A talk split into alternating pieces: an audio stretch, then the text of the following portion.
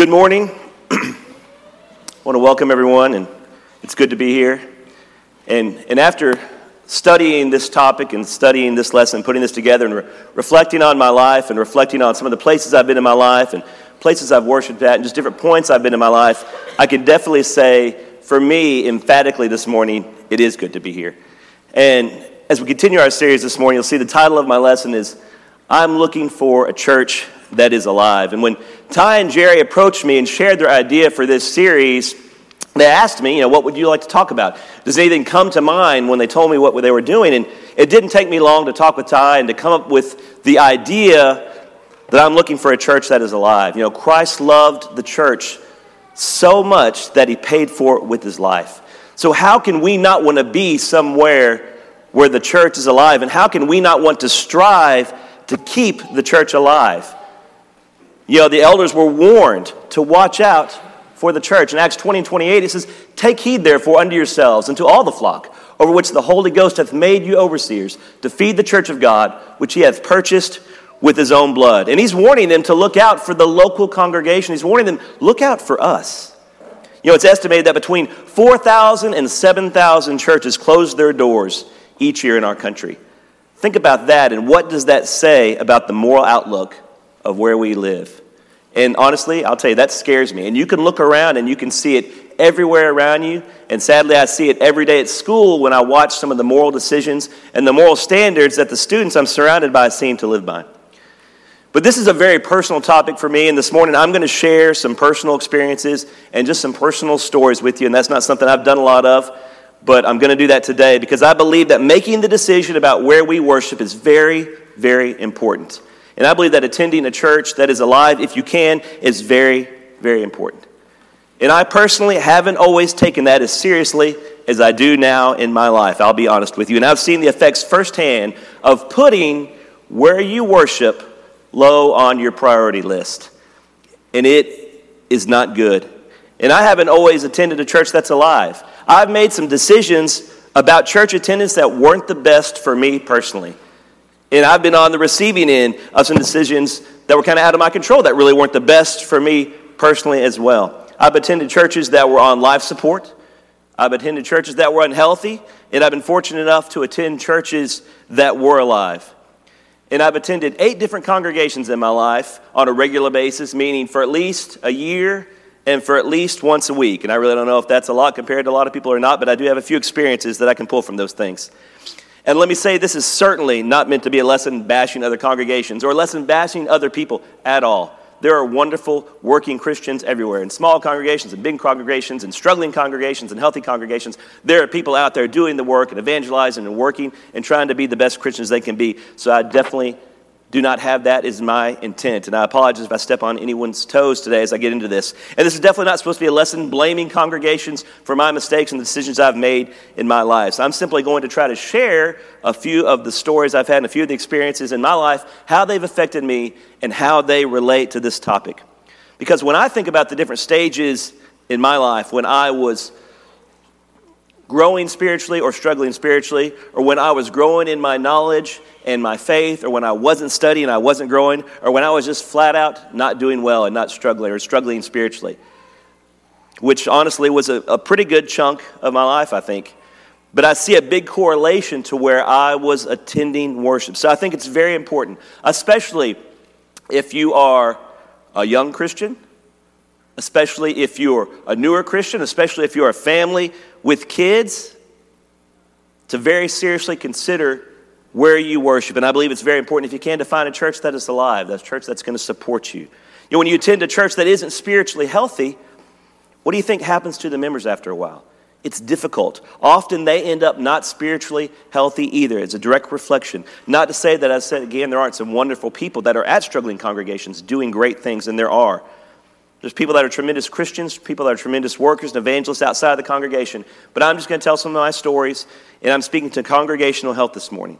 But one thing I want to say, and if you take nothing else from this, I hope you take this that when you go to college, when you get married, when you take a new job, when you make large life decisions, you better put attending a congregation that will strengthen you and your family at the top of your list as you make those decisions. Because there's nothing more important in life than your spiritual well being and the spiritual well being of your kids. Proverbs 22 and 6 says, Train up a child in the way he should go, and when he is old, he will not depart from it. And also, no job is worth sacrificing your spiritual life. Mark 8 and 36 says, For what will it profit a man if he gains the whole world and loses his own soul? Or what will a man give in exchange for his soul? I haven't always made those best decisions in my life, and I'll be honest, there have been some very negative effects at different times. But as I said, I'm certainly not just blaming those congregations at all. But when I stop and consider it all today, I'm genuinely often surprised that I'm still in the church. But fortunately, I'm here now. And I wouldn't take anything back that I think I've done in my life and the places I've been because they got me to the point I'm at in my life right now. And that's sometimes how we have to look at things. And a lot of that is because of the work that was at churches that were alive that I've attended and some of the people there. Excuse me. Now, when you go looking for a church that is alive, what are you looking for? Because churches can hide behind a lot of things, and it's easy to get confused, it's easy to get misled, it's difficult sometimes. Churches can be alive, churches can be sick or unhealthy, and churches can be on life support or dying. And I feel like I've attended all three. So, how can you tell if a church is alive or not? I'll tell you a couple things it's not. I don't think that it's necessarily a beautiful building with artwork and a fountain out front. I don't think it's necessarily a calendar loaded up with the activities with an agenda for all ages. I don't think it's necessarily an incredible worship team or amazing singers. And I don't think it's necessarily a building full of people or an awesome AV system because you can have all those things and still miss the mark. And not that there's anything wrong with any of those things by any means. In fact, most of, I mean those are good things if you have them. But that doesn't necessarily indicate a church that is alive. Because you know the first century church they didn't even have a building to meet in, did they? Acts 2:42 says, "And they continued steadfastly in the apostles' doctrine and fellowship, in the breaking of bread, and in prayers." And we take a moment, we look at that, and highlight those words, continue and steadfastly. What does that mean?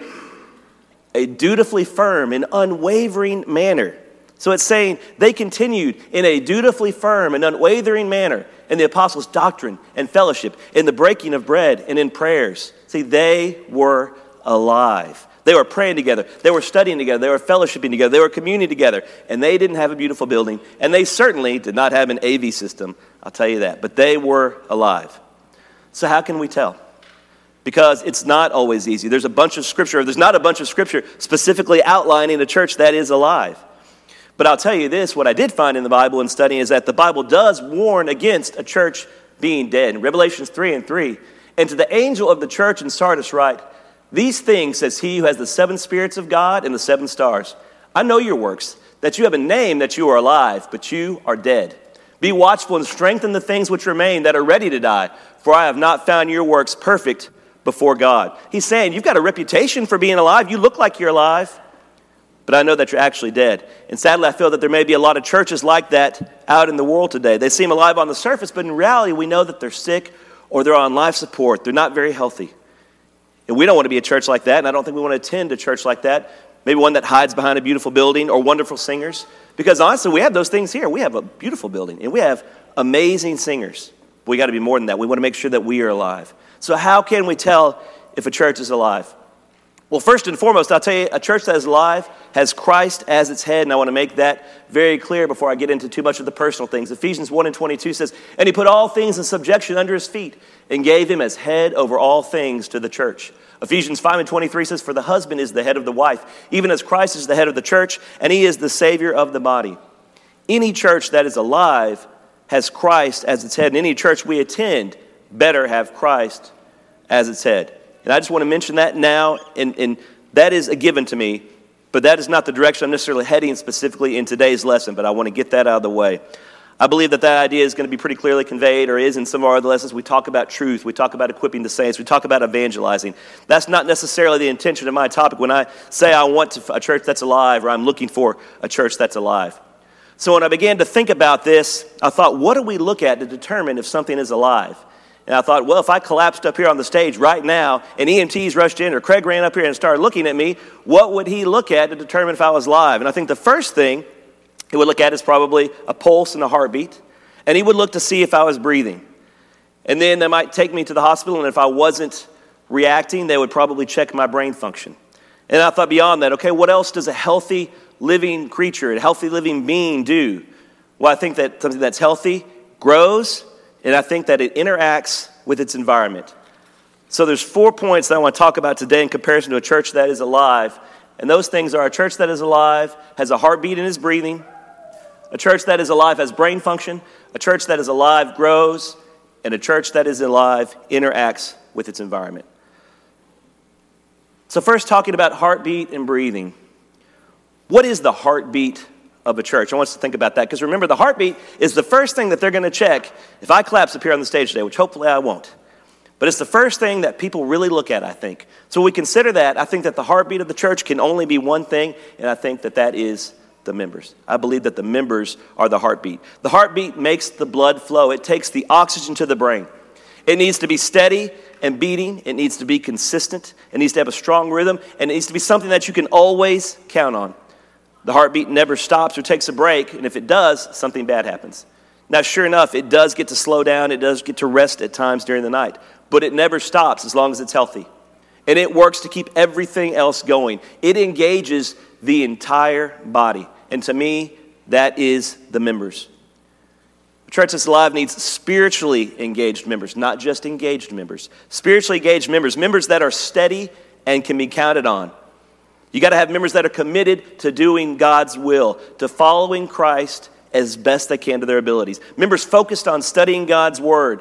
Members focused on following God's word and learning it and holding it in their hearts. Because you can have the prettiest building in the world, you can have a beautiful setup, an AV system, but if the members are not spiritually engaged, then it is not working. You know, and sometimes you see a situation where there's one elder left and these guys trying to hold things together. Or there's one family that's there and they are doing all the work. But they cannot keep that up for long. That is difficult and it weighs on them. And it's sad, honestly, because we can see that out there a lot. We see that situation a lot. And years ago, I used to drive to a church and preach several times a year. And it was about a two hour drive. And I would arrive and the membership would, they would kind of shuffle in. And usually they were a little bit late. And we would have a quiet service, and they had one or two people who were participating in that worship service and helping out and taking care of things. And everyone leave, and they would thank me, and they would go back home. And I applaud those people, honestly, for that situation that they were in, keeping the doors open and striving to have a worship service and giving those people a place to worship. But I just don't know how long they can handle something like that, how long they can keep that going, because that is difficult. And I don't think, ideally, that's the way the church is designed to run. 1 Corinthians 12, beginning at verse 14, says, For in fact, the body is not one member, but many. If the foot should say, Because I am not a hand, am I not of the body? Is it therefore not of the body? If the ear should say, Because I am not an eye, I am not of the body. Is it therefore not of the body? If the whole body were an eye, where would be the hearing? If the whole were hearing, where would be the smelling? But now God has set the members, each one of them in the body, just as He pleased. And if they were all one member, where would the body be? 12, verse 27 says, Now you are the body of Christ and members individually. And God has appointed these in the church first apostles, second prophets, third teachers. After that, miracles, then gifts of healings, helps, administrations, variety of tongues. Are all apostles? Are all prophets? Are all teachers? Are all workers of miracles? Do all have gifts of healing? Do all speak with tongues? Do all interpret? But earnestly desire the best gifts, and yet I show you a more excellent way. That's what we want. We want a church where members are striving to find their gifts and to use them for the work of the kingdom and for the work of the church. We are to support each other. We are to encourage each other. We are to pray for each other, and we are to serve each other. Romans 12 and 15 says, Rejoice with those who rejoice, and weep with those who weep. And another idea, Hebrews 13, 17, obey those who rule over you and be submissive, for they watch out for your souls as those who must give account. Let them do so with joy and not with grief for that would be unprofitable for you. So the members not only support each other, but they listen to and they work with the elders because the elders cannot do everything on their own because the members are the heartbeat. And I remember toward the end of my dad's life, which hasn't been that long ago, but you know, the problem was his heart, it just was not strong enough. And it couldn't even beat at half strength. And you know, you can't go on that way for very long. It's very difficult because the heartbeat affects everything. It affects the breathing, which in turn takes oxygen to the brain. And, you know, looking with him, spending time with him, he got to where, you know, his breathing was, was very weak and he wasn't getting enough oxygen to the brain and his personality changed and he wasn't able to make very good decisions and he was confused often. And eventually, he couldn't stay on that way and it ended. And the thing is, the church can't function without a strong heartbeat either. And the leaders can plan and work all day and build a beautiful building and teach, but if the members aren't spiritually engaged, it's just going to get more and more and more difficult. And eventually, it's going to fail too. But as I was talking about, you know, the heartbeat affects the breathing. And when you have heart failure, you get shortness of breath and you get tired and it just gets more and more difficult. So when the heartbeat of a church is weak, the members aren't spiritually engaged, what does it look like for the breathing of a church?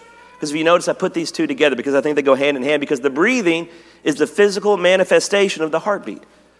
So, what does that look like? What does that look like in a church that's alive? What does that look like in a church that is struggling? I attended a congregation for a while years ago, and when I was there, I was embarrassed to sing because I sing loud. And I really have to because if I don't, I can't hear myself, and I'm even more out of pitch than I am now when I sing loud. So it's a struggle for me not to. But there, when I sang at my normal kind of loud level, I was the loudest person in the entire congregation. I was louder than all of them put together, and I'm not exaggerating. And this was not 10 people, this was 50 people. But it was so quiet that I was embarrassed to sing. No one sang out. And I don't know anyone's intent there. I don't know what they were thinking. But it sure seemed to me as their hearts just weren't in it. So, how do you think that made me feel during the service? I was much younger, I wasn't very confident, but I'll tell you one thing it certainly didn't help to engage me. It didn't uplift me, it didn't encourage me, and it didn't feel like we were praising God. Honestly, I felt like we were doing something because it was required on a checklist of things to do. Ephesians 5 and 19 says, speaking to one another in psalms and hymns and spiritual songs, singing and making melody in your heart to the Lord. But the thing was, when I was there, I didn't feel like I was doing anything to the Lord when I was singing there. And I attended another congregation for a while, and they didn't have a lot of people that could read music. They didn't have a lot of people that understood shape notes or really knew much about music or singing at all.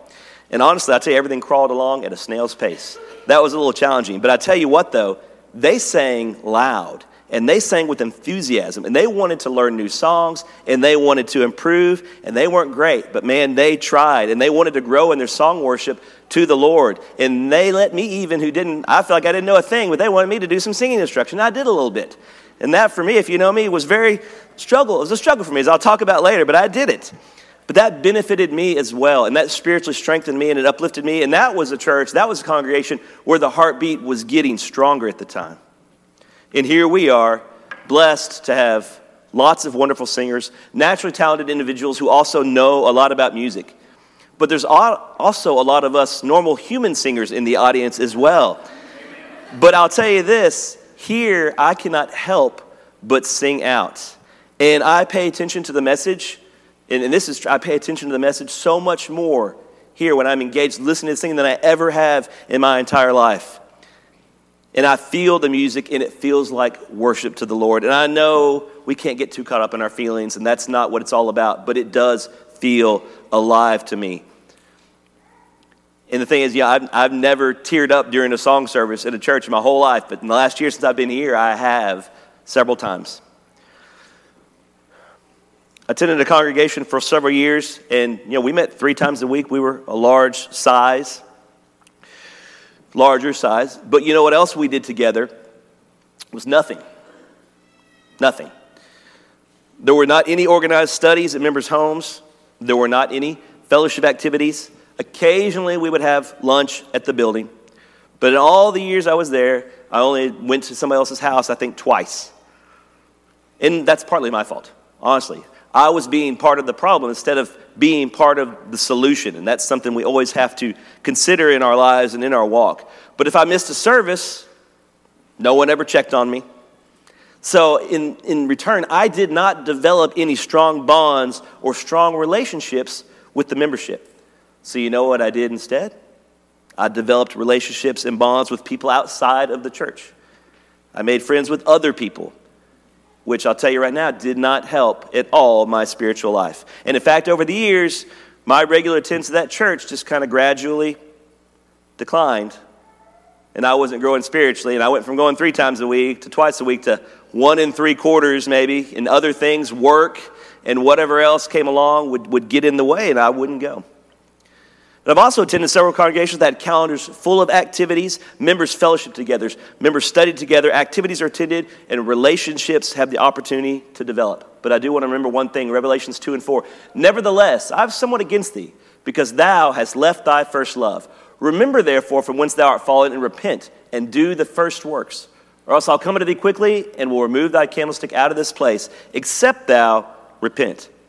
So we just always make sure we remember our first love and why we participate in these things. Because we can't just do it to be socially seen. We can't do it because we feel pressured to be there. We need to do it out of a love for God's people in our work for the kingdom.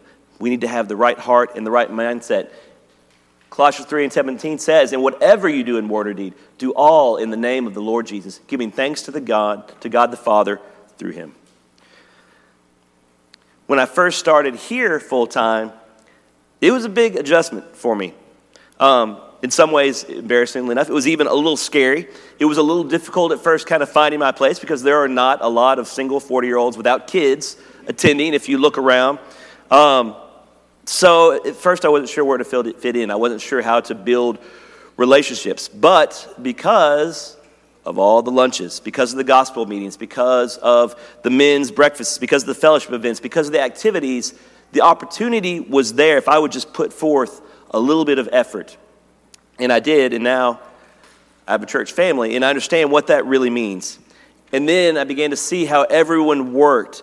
When you see families hosting events and you see everyone working and chipping in their part to prepare communion, to fix the sign, men are preparing sermons, people are studying, they're taking out the trash, they're greeting visitors, and they're all doing it together. I saw the heartbeat of a congregation taking deep breaths. And it strengthened me, and it in turn motivated me to do so much more. At the same time, made me feel bad for years of wasted, neglected time. But we can't focus on that. We focus on the here and now and do what we can. But looking at that leads me to my next point, and don't worry, that was my longest point, that first one. but that leads me to the idea of the brain function. Because in a church where there's a strong heartbeat, where there's strong breathing and strong membership, there's almost always a strong brain function. And think about what the brain does it processes information and it tells the body what to do. So in a church, that's looking at the leadership. And let me say early on, I'm not going to be condemning churches that don't have elders. A church certainly does not have to have elders to be alive. A church doesn't have to, have to be large to be alive. Doesn't, you know, anything like that can work. But I think it does need to have does need to have some type of brain function or leadership. It needs to have direction. It needs to have goals, and it needs to have spiritual guidance. And the Bible tells us that. His attitude, though, starts at the top.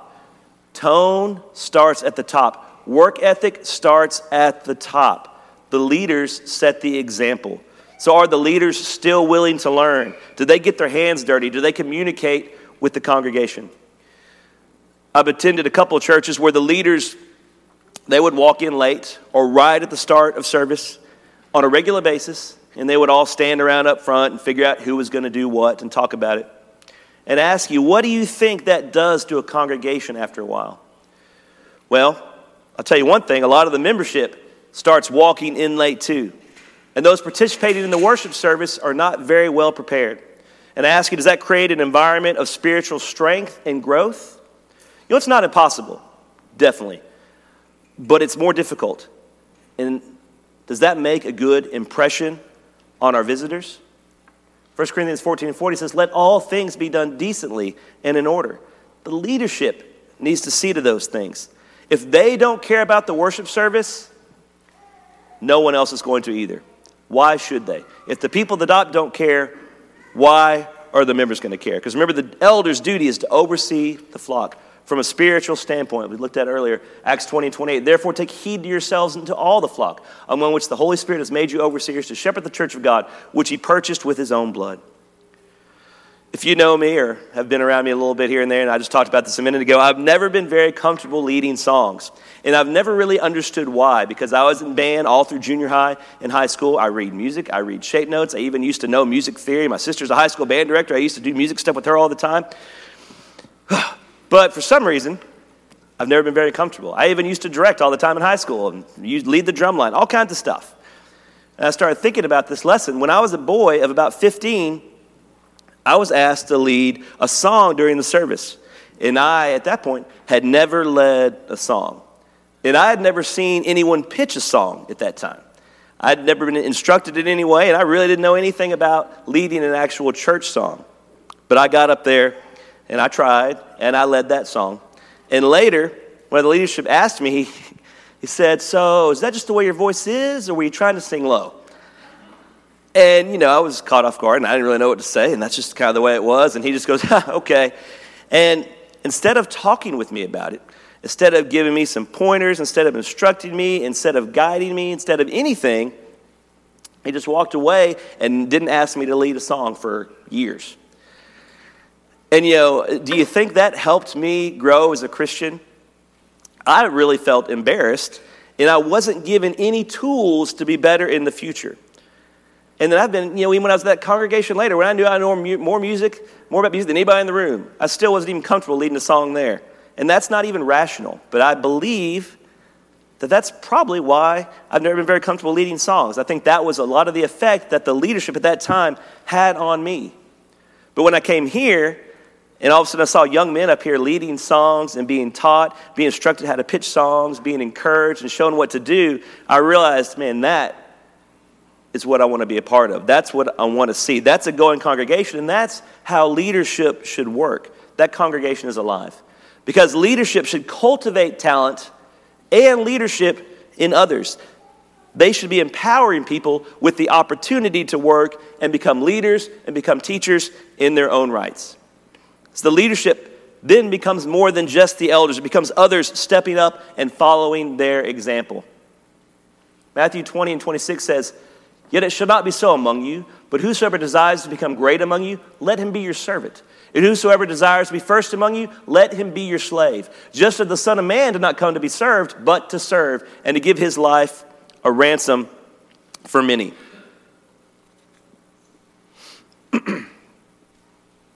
you should look around, honestly, and see servants working. And that is the result of a strong brain function. That is the result of good leadership. And that leads me to my next point, and that is growing. Because I think a church that is live should have growth. And I'm not just talking at all about physical numbers. If you see members becoming servants and working, then they are growing. If the members are growing, then the congregation is growing. A church should be growing in spiritual knowledge, it should be growing in faith, and we know Romans 10 17, so faith comes by hearing, and hearing by the word of God. It should also be growing in fellowship. It should grow in support of ministry and evangelizing. It should grow in works and helping each other. 1 Peter 4 and verse 8 says, And above all things, have fervent love for one another, for love will cover a multitude of sins. Be hospitable one to another without grumbling. As each one has received a gift, minister it to one another as good stewards of the manifold grace of God. And the church also should be growing in numbers, but it should grow from the outside and it should also be growing organically from the inside because when families are having their kids, if they're bringing them and they're growing up in God's word and in the love of God, then that is growth as well. And as you can see, all these things kind of have a tendency to work together. Good leadership teaches and educates the flock, which enables them to grow, which enables them to become a stronger heartbeat.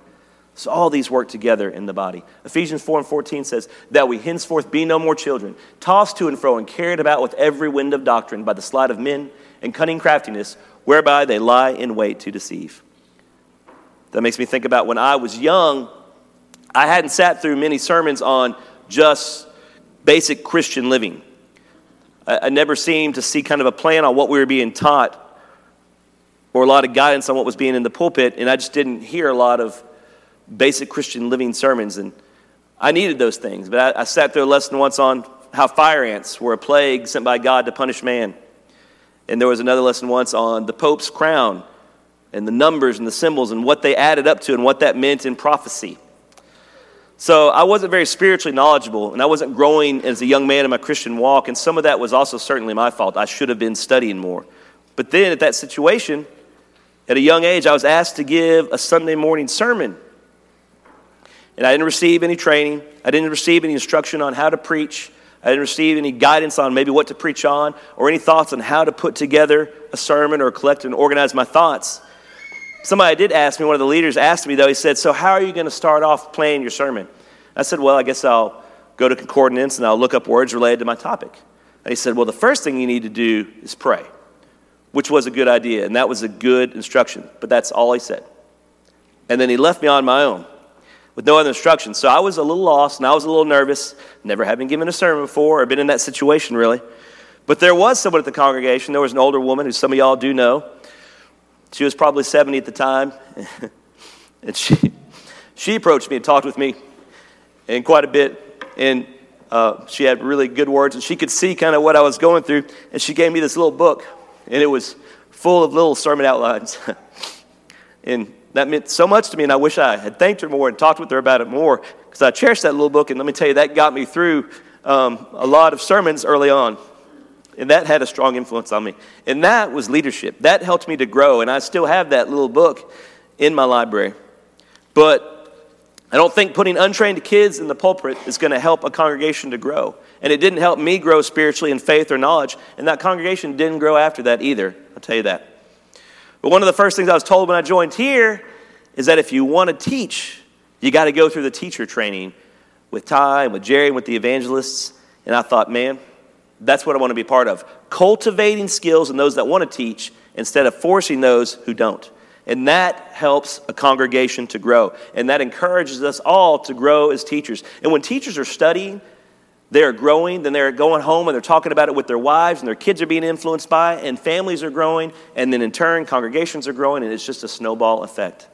And when I first started attending over Spring Creek, I was blown away when I saw Chase and Wayne and Aaron Huddleston and these young men teaching God's Word on a regular basis and doing it really well. And it motivated me and I grew. And then Ty worked with us on public speaking and talked with us about it, and we became better. And the members, we were growing. I attended another congregation for a while, and, and, Rusty and I talked about this when we were out doing the door knocking because he had been in a very similar situation. But I was at a place, and with very, very little effort, I could put together a sermon, and it was, I don't even know how to say this, but it was a really good sermon for them. But there were a lot of teachers there and I'm not saying that to brag, I say that to point out that no one was working with any of those teachers. No one was guiding them, no one was giving them any instruction. And me individually, do you think that helped me grow as a Christian? Did it motivate me or strengthen me? And you know, at first it did a little bit because I felt like my sermons were benefiting the congregation. But after a while, I realized and saw that there was very little other work being done. There was very little effort being put into the teaching. And there was very little effort being put into uh, teaching us or guiding us or working with the speakers. So I got lazy. I'll be honest with you. I got lazy and I continued with the minimal effort lessons, and my study declined and my faith wavered. And I'll tell you right now, that congregation is not growing right now. And that brings me to my last point that I want to talk about this morning. I think a, a living congregation or a congregation that's alive, I think that it interacts with its environment. Think about you personally. When we're sick, at least to me for sure, when I'm sick, I kind of want to close myself off from things. I want to close myself off from other people. And a lot of times I want to go in the room, shut the door, turn out the lights, pull the covers over my head, and just lay there. I don't want to talk to people. And it's probably not a pretty picture. We stay home, we shut ourselves in. we think about someone that is depressed or someone that is emotionally sick or not doing well either, they do the same thing. They often turn help away. They don't want to talk to individuals. An animal, towards the end of its life, its life often goes off on its own to be alone and away from other things. Not interacting with your environment is a sign of poor health, and it's not good, and I don't believe that it's good for a church either. I think that a church that is alive is involved with its members, it's involved with other churches, and it's involved with its community. It helps others and it spreads God's word. And I've seen the opposite, and it is not a good picture. Acts 2, beginning in verse 40 says, 44 says, Now all who believed were together and had all things in common, and sold their possessions and goods, and divided them among all as anyone had need. So continuing daily with one accord in the temple, and breaking bread from house to house, they ate their food with gladness and simplicity of heart, praising God and having favor with all the people. And the Lord added to the church daily those who would be saved. See, that church, that group was alive. They were interacting with each other, they were interacting with their community, and they were growing. One congregation I attended, there was a new neighborhood right next to us. And we saw that as a chance to grow. I saw that as a chance to spread God's word. And a couple of us approached the leadership, and we just wanted to send out maybe a little card or something to the homes in that neighborhood, or maybe even just place them on their doors. And we asked them about that because we saw that opportunity and we wanted to act. And they said, Well, not really sure if we're ready for that. Maybe we can do that another time. And I don't know what they were waiting for. And I was at that congregation for several more years. And you know when that time came? Never. It never reached out to the community. And that same congregation, I was there for years, and we never had a gospel meeting. They didn't embrace other congregations. They didn't interact with the community or try to attract new membership. In fact, I heard one of the elders once say, I'm not going to let anyone from another congregation come in here and influence what we do. And in his mind, I think he was protecting the congregation, but in reality, he was just hurting it. We were completely invisible to the public, and nobody had any idea what we were doing. But right back when I started here full time, literally right afterwards, there was a two week work going on and at 43 years old, I had never knocked a door. And that is embarrassing. And that bothered me, and that was sad. So I signed up and I went out with Clint Goodman and didn't really know what I was going to get into. But I learned a lot. And I thought that is the kind of thing I want to be a part of. Because the thing is, even if we strike out at every home, no one comes and visits, or no one comes and studies, it is still good for the congregation. It gets us out into the community where we're visible. It builds relationships between the members. It encourages people to step up and work. And it teaches responsibility. And it teaches us how to get out and evangelize and try to spread God's word. And it gets us out of our comfort zone. And that is something we all need. And that is what I want to be a part of. That's what a church that is alive, I think, should be doing. Romans 15 25 says, But now I'm going to Jerusalem to minister to the saints for it pleased those from Macedonia and Achaia to make a certain contribution for the poor among the saints who are in Jerusalem. It pleased them indeed, and they are their debtors. For if the Gentiles have been partakers of their spiritual things, their duty is also to minister to them in material things. See, Paul was taking money from different churches to help those in need in Jerusalem. They had taught them spiritual things, and they in turn were going to go take care of their physical needs. They weren't letting other members of the kingdom suffer, they were out there helping and working. Have you ever attended a congregation where you had absolutely no idea what they did with the collection? I did. And I was at a congregation, and I know they did not support any evangelistic work. And about once every year or two, they would bring a need up from a member, and they would ask for extra funds to help that member. And I thought, what are they doing with the collected funds every week? Because they weren't using it to spread God's word, they weren't helping other congregations, and they weren't giving it back to those in need. So, what I did, I didn't give them very much. And honestly, that was probably not the right thing to do, looking back. I probably should have found a congregation that was active, helping others and doing the work, and I should have been mailing checks to them and giving them my support. That's what I should have done. So that was my fault. But when a congregation is not active, they're going to lose support monetarily, they're going to lose support physically, and the membership is not going to be active. I was in another congregation for several years, and we were small and we were struggling. And on at least two different occasions that I know about, we had individuals from other congregations come in and talk to us and offer to help and work with us. And I thought, that sounds great. That's pretty neat. I was a young guy or younger. But the leadership told them no, that we didn't need any help. And I don't really know why. You know, maybe it was pride. Maybe they were hiding something. I really don't know. But in denying others, they not only hurt our congregation, but they're robbing others of a chance to get out and do God's work. And I can tell you that congregation didn't get any healthier after that either. I think a congregation that is alive should be helping those in need, spreading God's word and interacting with the kingdom. Now, we here at College Park are not a perfect congregation. We have things to work on, and all congregations do. And I didn't mean for this to be a sermon just to praise us in our efforts. But looking at my life and the places I've been, the things I've done and seen, I know that this is the congregation that I've chosen to be at, and it's the congregation that I want to be at right now. And I think that we do have a lot of things happening, and I think that we are alive. And if maybe you're attending a congregation that is not alive, think about that. If you're attending one that is, do not take it for granted. Sometimes we got to let the small things go and look at the bigger picture and appreciate all the work and the things that we're doing because you may find yourself somewhere that's not, and it's a whole different story. And remember, it all starts with the heartbeat, which is the membership. We have to make sure that we are steady, that we are consistent, that we are dependable, and that we are always working like that heartbeat. So, what does a church that's alive look like? It has a heartbeat and it's breathing. Maybe the members are spiritually engaged. They're using their gifts to be active. They're working in the function of the church and activities, and they're doing things for the right reasons, remembering their first love. It also has brain function, meaning there's a plan, there's goals, there's strong examples of service. The leaders have the right attitude and they care about the membership, they care about the work that's happening, and there's spiritual guidance and there's teaching. A church that's alive is growing. The members are growing in their service, members are growing in their knowledge, relationships hopefully are growing amongst the people. They're growing in their works as a church, they're growing in their ability to spread God's word, and hopefully they're growing physically in numbers. And a church that's alive also interacts with its environment. It's involved with its members, it's involved with other churches, and it's involved with the community out doing God's work. So, what you can see as we talked about that, hopefully, that all these pieces are related. They all work together. And if all of these things are happening, ultimately what you will see is that a church that is alive changes lives.